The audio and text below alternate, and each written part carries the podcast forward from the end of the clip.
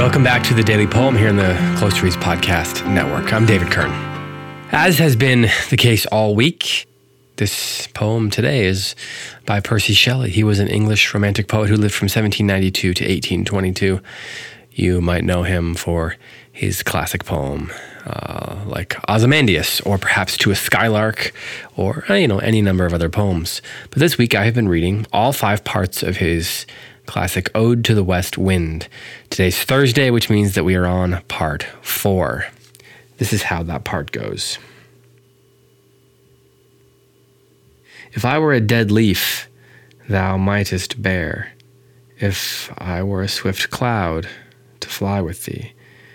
A wave to pant beneath thy power, and share the impulse of thy strength, only less free than thou oh, uncontrollable, even if I were, as in my boyhood, and could be the comrade of thy wanderings over heaven, as then, when to outstrip thy skyey speed scarce seemed a vision.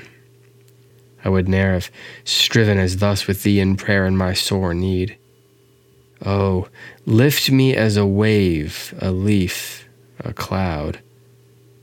I fall upon the thorns of life, I bleed, a heavy weight of hours has chained and bowed one too like thee, tameless and swift and proud.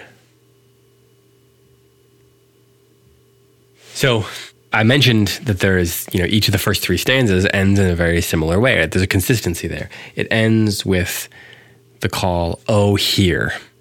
But here in part four, we get something new. Some might call it a dramatic turn instead of talking about the power of the wind, we start getting inside the poet's head a little bit. The things that the poet's longing for. It wants to be like the wind in a way.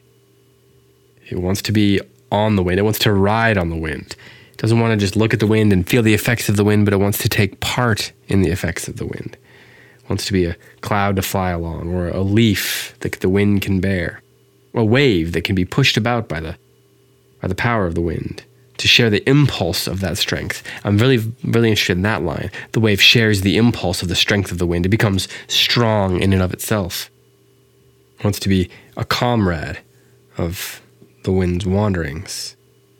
And then we get a call again, a, a bit of begging almost, uh, a, a, a request, just like we did at the end of the first three stanzas. Only this time it comes a little earlier in the section. Oh, says the poet, oh, lift me as a wave, a leaf, a cloud. I fall upon the thorns of life, I bleed. So the poet seems to be saying, Lift me up. I wish I could be as light as a leaf and not have to deal with all the things that are going on in, in life. So we got on all these first three stanzas, or the first three parts rather, the effect of the wind you know, all this sort of dark effect of the wind, the, the power, the, the rage the wind can bring. The, we get lots of talk about fire and, and the ocean and storms and all that kind of thing. But then what we get here is almost a reversion of that or an inversion of that, where the wind is the thing that can free the man, the poet, from the, the storms that are, that are his life. The things that have left him in sore need. And we get the word prayer, right? So we've been uh, the first three times, the first three parts have ended with this this idea of oh hear. But then he basically tells us what I've been saying all along. What I'm saying now is this is a prayer. I would never have striven as thus with thee in prayer in my sore need. But now we still have to get that all wrapped up together. And, and tomorrow, when we talk about part five, uh, you know, hopefully Shelley's going to bring it all back together, bring it all back around. So here's part four one more time.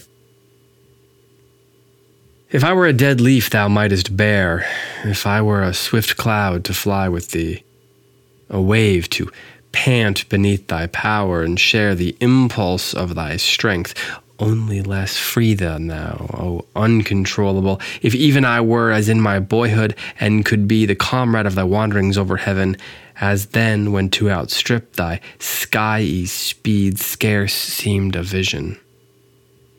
I would ne'er have striven as thus with thee in prayer in my sore need. Oh, lift me as a wave, a leaf, a cloud. I fall upon the thorns of life. I bleed. A heavy weight of hours has chained and bowed one too like thee, tameless and swift and proud. This has been the Daily Poem. Thank you so much for listening. I'll be back tomorrow with the conclusion of this famous poem.